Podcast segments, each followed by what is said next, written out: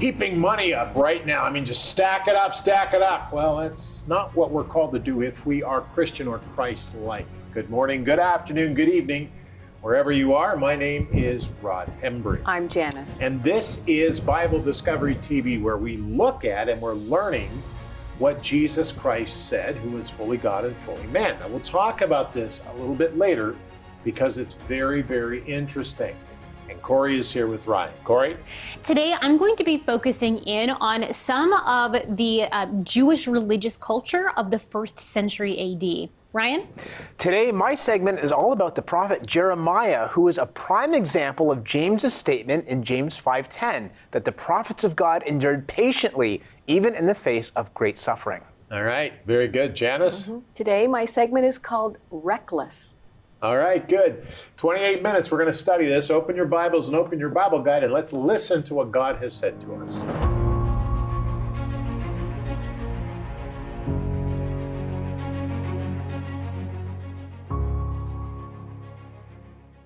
James five, verses one through twelve. Come now, you rich, weep and howl for your miseries that are coming upon you. Your riches are corrupted, and your garments are moth-eaten. Your gold and silver are corroded, and their corrosion will be a witness against you and will eat your flesh like fire. You have heaped up treasure in the last days. Indeed, the wages of the laborers who mowed your fields, which you kept back by fraud, cry out. And the cries of the reapers have reached the ears of the Lord of Sabbath. You have lived on the earth in pleasure and luxury. You have fattened your hearts as in the day of slaughter. You have condemned. You have murdered the just. He does not resist you. Therefore be patient, brethren, until the coming of the Lord. See how the farmer waits for the precious fruit of the earth, waiting patiently for it until it receives the early and latter rain. You also be patient. Establish your hearts, for the coming of the Lord is at hand. Do not grumble against one another, brethren, lest you be condemned. Behold, the judge is standing at the door. My brethren, take the prophets who spoke in the name of the Lord as an example of suffering and patience. Indeed, we count them blessed who endure.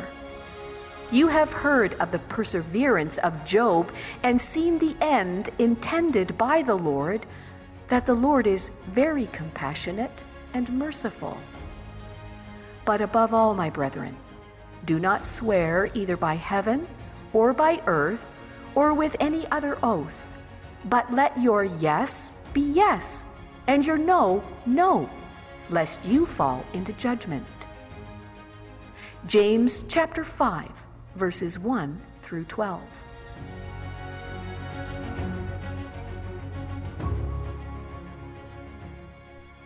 James four and five. This is the passage we have our assigned reading in today as we go through the Bible from Genesis to Revelation, and we're coming up on Revelation. It's going to be very, very interesting.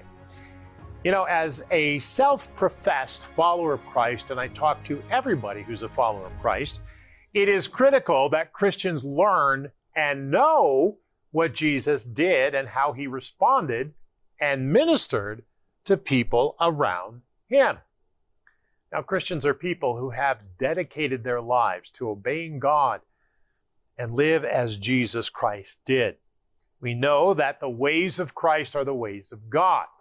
We know that God does things differently than we would do. And that's why it takes some effort on our part to understand him.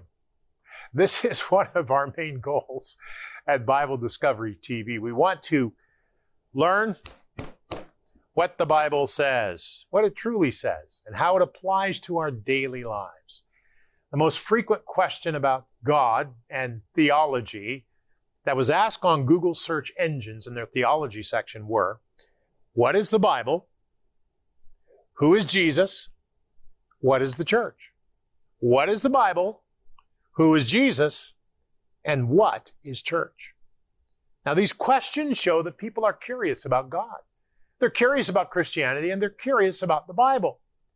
We must live, do our Christian witness among demonstration of God's power and love in our lives, and be ready to talk about Him to people that ask us. It's called a testimony. Have you given your testimony? I tell you what, this is a good thing to do on YouTube or Facebook. Position your testimony. I mean, that's what we should do.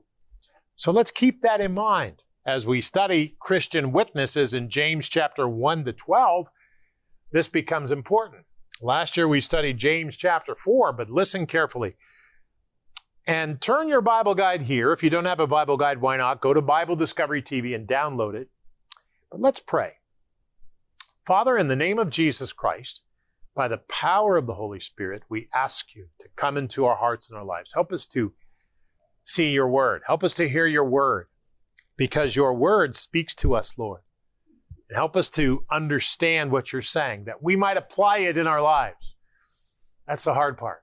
Help us to apply it. Holy Spirit, do your work today and help us all to learn about what you say. Now, if you're not a Christian, that's okay. Stay with me. You'll have a chance to come to the Lord in a minute. But stay with me. Just consider what we're saying. But I'm talking primarily to Christians today. James chapter five, verses one through four. Listen carefully. Come now, you rich, weep and howl for your miseries that are coming upon you. Your riches are corrupted, and your garments are moth-eaten. Your gold and silver are corroded, and their corrosion will be a witness against you and will eat your flesh like fire.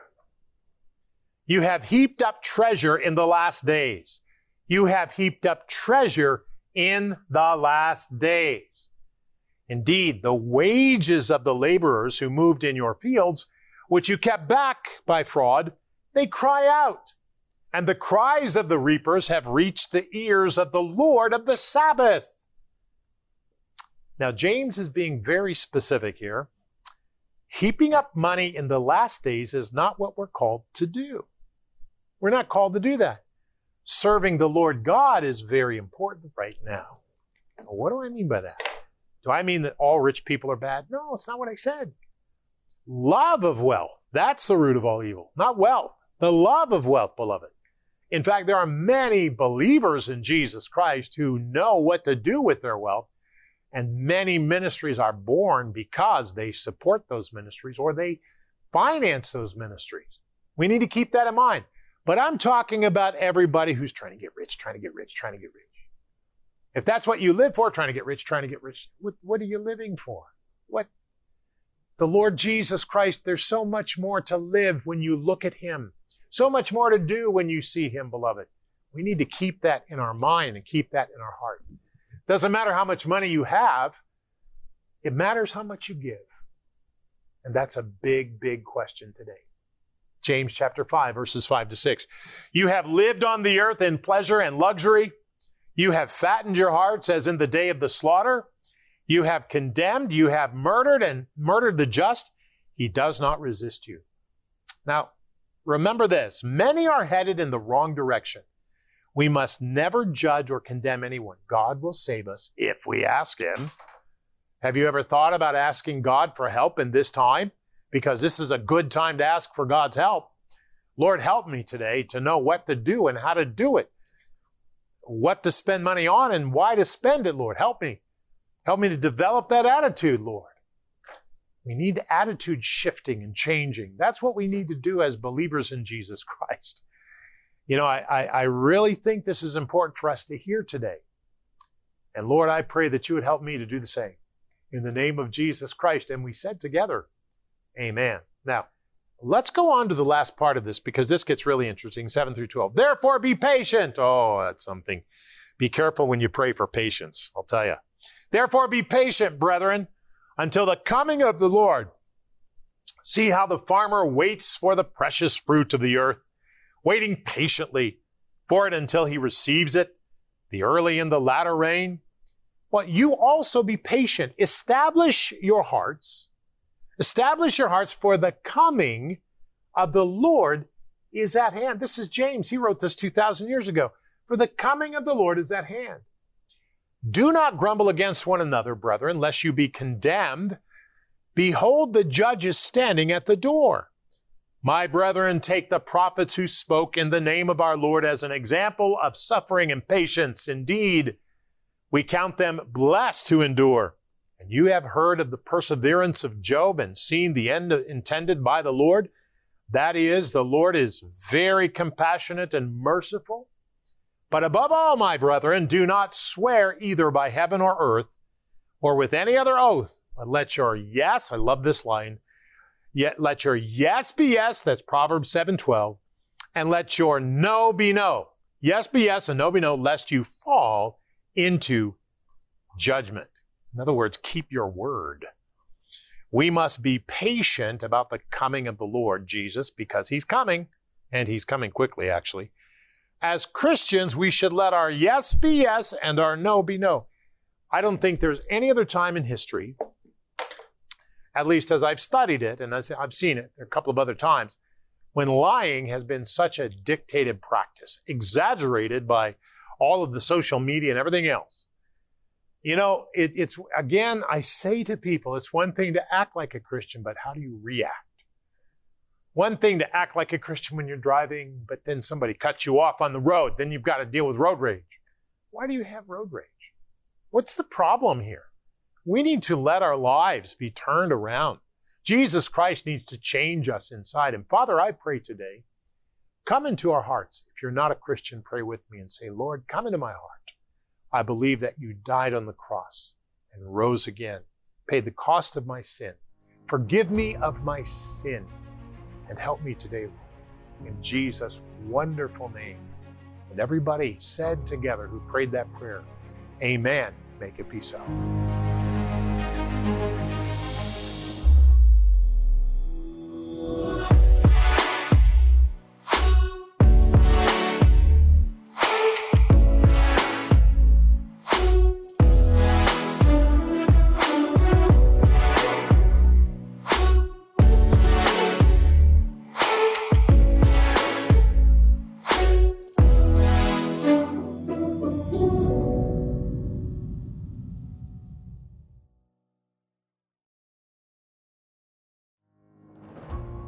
So today we are finishing up our study in the New Testament book of James. The book of James was written by James, the brother of Christ, who became the main leader of the Jerusalem church. And we see him interacting uh, back in Acts. We see him interacting and kind of being a go-between, a mediator between uh, Jewish Christians and Gentile Christians, and, and dealing with this concept of, you know, what are the requirements to be saved? Uh, if you're a Gentile, do you first have to become Jewish in order to be Christian?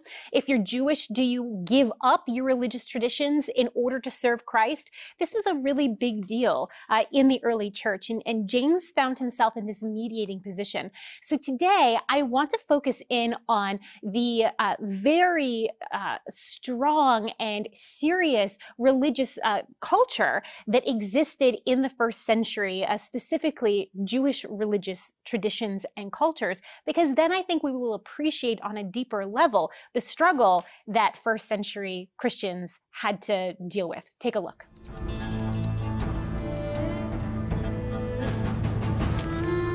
First century Judaism had as a uniting symbol the Jewish temple in Jerusalem. The temple centralized the giving of sacrifices and the various annual celebratory festivals of Israel. Though the temple and festivals were important, there was much more to ancient Judaism than this unifying place. Synagogues, scripture, and teachers of the law existed throughout Jewish society, and the faithful practiced their faith in all aspects of their daily life. Community synagogues were an essential aspect of Jewish daily faith, and in the first century B C, the mikvah, or immersion bath for ritual purity, joined the fold. Both public and private mikvah pools are known from archaeology.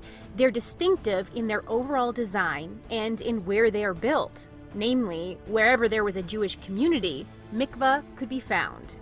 These baths enabled the faithful to observe the purity laws of bathing found in the Mosaic Law, in both a real and convenient way. Beyond mikvah, many researchers suggest that there was an even closer way to express the Jewish faith, through dishes made of stone. The popularity of stone-carved dishes increased in the first century B C and lasted until the second century A D. Their popularity largely coincides with the boom of known Jewish mikvah. The idea is that water for personal purification rites like hand washing before prayers and before meals could be kept in stone jars, as is seen in John chapter two.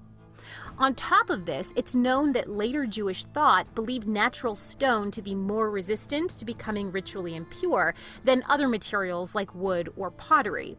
Or at the very least, stone vessels and dishes could be purified with water, whereas pottery dishes, rendered impure, had to be destroyed. Pottery was very common and inexpensive, but its destruction was surely still a material loss and an overall inconvenience. Interestingly, the stone used in these dishes was chalk, which seems an unusual choice for dishes because it's a porous and dusty material. It must have had a distinct advantage for Jews in this time period, however, because it is consistently found in Jewish contexts, but almost never outside them. This may be due to the fact that the Mosaic Law does not mention stone vessels at all in its purity laws. Pottery was to be broken, wood washed with water, metal with water or fire, but nothing is said of stone. This scriptural loophole may have fostered the belief that stone cannot be rendered impure. Recently, near Nazareth in the city of Cana, where the Gospel of John records the stone jars of pure water, a chalkstone quarry has been unearthed. Inside the quarried cave, chalkstone vessels were found at different stages of production.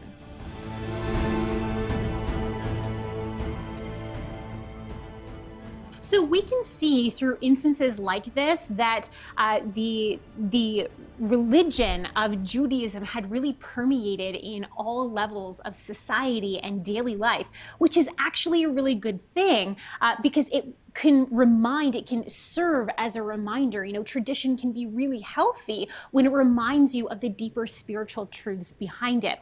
But because it was so ingrained in people's lives, this is why they had such issue with Jesus, because he was coming and he was giving them an interpretation of what all of those things meant that they weren't used to. So we see Jesus in the Gospels struggling and people struggling with Jesus's interpretation of all of these things. And that struggle would have continued on for Jewish Christians. Uh, you know, uh, how many of these things in their daily lives, these traditions, did they have to get rid of? Could they continue on in these traditions? And it looks to be a little bit of both happened in the first century. But I hope that this gives you a little bit more of an appreciation and an understanding for these complex issues that early Jewish Christians really did have to deal with. I think the thing that I remember is with Peter and uh, the arrival of the sheet from heaven with mm-hmm. all of the meat on it. Mm-hmm. And, you know, you, you begin to think about that, how the, a lot of people can identify with Peter, yet Peter was Jewish. Mm-hmm. And uh, we need to pay attention because the Holy Spirit is doing things mm-hmm. and telling us things that we don't need to just close off people. We need to listen and hear what God is saying. That, mm-hmm. that becomes very, very important. Thank you, Corey. Yeah. Excellent. Ryan? Yeah, well, today my segment is based on James chapter five, in which he teaches believers to have patience until the Lord's coming, even in the midst of suffering. And in verse ten, he says this, "Brothers and sisters, as an example of patience in the face of suffering, take the prophets who spoke in the name of the Lord." Now, while James goes on to use Job as an example of someone who endured great suffering, another example of someone who was persecuted to the extremes was the prophet Jeremiah. And that's because his message was very unpopular with the religious and governmental institutions of his day. And because of this, he was mocked, ridiculed, and persecuted. It's no wonder that he's known famously and tragically as the weeping prophet. Let's study his life today. Known famously as the Weeping Prophet, Jeremiah stands out as one of the most unique persons of the entire Bible. A son of Hilkiah, a priest of Anathoth, Jeremiah receives his call from God when he is very young, perhaps no more than thirteen years of age. In fact, Jeremiah was the only prophet ever instructed by God not to pray for his own nation. God informs the boy that he will be the prophet of Judah's midnight hour, proclaiming the destruction and end of the Jewish nation. Such a task would be anything but easy. Delivering this message would officially make Jeremiah the most despised and persecuted Old Testament prophet. Worse still, although Jeremiah's ministry commenced during the reign of King Josiah, the subsequent four kings were anything but godly. Indeed, in Jerusalem's final hours, Jeremiah advises Zedekiah, the very last king of Judah, to surrender himself to the Babylonians, since God was employing Babylon as his tool of judgment. Jeremiah makes reference to Babylon as God's instrument of judgment over one hundred sixty times, more than the rest of Scripture combined. He also prophesied that the Babylonian captivity would only last seventy years. However, for this, the prophet is branded a traitor and imprisoned. When the Babylonians do invade, King Zedekiah foolishly ignores Jeremiah's godly advice and attempts to escape. After he is captured twenty miles out of Jerusalem, he is forced to watch the death of his sons, then blinded and carried off to Babylon, never to return. As for Jeremiah, no other Old Testament prophet of God probably suffered as much as he did during his forty years of ministry.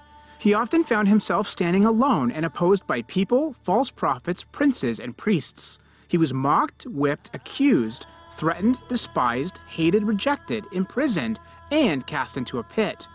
Later, the Babylonians freed him, apparently because they learned he had advised the leaders to surrender. It may have been during this lonely time in his decimated homeland that he wrote the book of Lamentations, traditionally attributed to him. Known as the saddest book in the Bible, it's an eyewitness report of the siege and fall of Jerusalem, followed by the grief of a people with no nation. Interestingly, Jeremiah is the only prophet to give us an eyewitness account of Jerusalem's destruction, and records more about his own personal life than any other prophet. No wonder he is well remembered as the weeping prophet.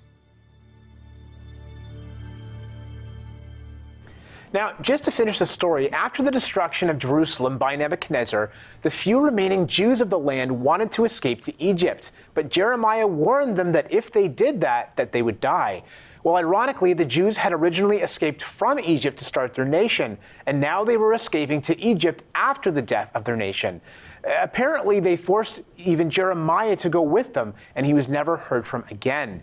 Jeremiah is just one of many examples of a prophet who patiently endured even in the midst of persecution. And in the same way, James encourages us believers to also be patient like this. We should expect persecution in some form because we belong to Jesus Christ, and the world hates Jesus. It's like Jesus said in John fifteen, eighteen and nineteen, "If the world hates you, know that it hated me before it hated you. If you were of the world, the world would love its own. Yet because you are not of the world, but I chose you out of the world, therefore the world hates you." But even in the midst of the hate and persecution, we need to be encouraged and encourage each other that it's all for a really glorious purpose, which is entrance into the kingdom of heaven. So let's stay strong in the Lord and allow Him to lead us. After all, He is our good shepherd. Amen. He is the great shepherd. That is awesome, Ryan. Thank you. Janice? Leading into reckless. Do you know that reckless is an adjective that means dangerously careless? Reckless means dangerously careless. And as I looked at James chapter five today, it spoke to me in this way, that we need to speak and live the truth as followers of Jesus Christ. If you call yourself a Christian, then we need to speak and live God's truth, not what we think our truth is, but God's truth. The point here is not to speak recklessly. James five verse twelve says, "But above all, my brethren, do not swear either by heaven or by earth or with any other oath, but let your yes be yes and your no, no, lest you fall into judgment." Now, James is not forbidding a believer from taking an oath in court. You've, you've heard it said when they take the Bible, "I swear to tell the truth, the whole truth, and nothing but the truth, so help me God." He's not saying that you can't do that, invoking God's witness to some significant statement. Instead, what he's prohibiting here is the ancient practice of, a, of appealing to a variety of different objects to, con- to confirm the truthfulness or the accuracy of your statement, however you want to prove that. This practice was extremely close to idolatry because it implied that the objects that you would swear by would contain spirits to actually help you to do something. And so, to me, this warning in these verses can serve as a reminder to us to watch what we say. When we say yes to somebody, then we need to follow through on that. When we say no, our, our words need to be our bond. We need to be known for telling the truth and not trying to fudge, not trying to say something and then wiggle back out of it. We should not use our God's name in a reckless manner, dangerously careless, and we should be careful to speak the truth. I think in this day, Rod, of loose lips, of many, many words, of everybody knowing what's right or they're right and coming against each other, we need to be very careful.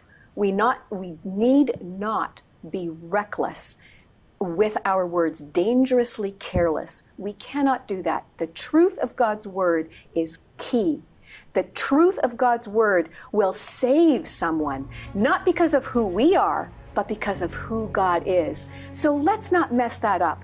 Let's use God's name rightly. He is a holy and an awesome God. He is the truth. He is the light. And we need to use that name and invoke that name in the right way, not carelessly.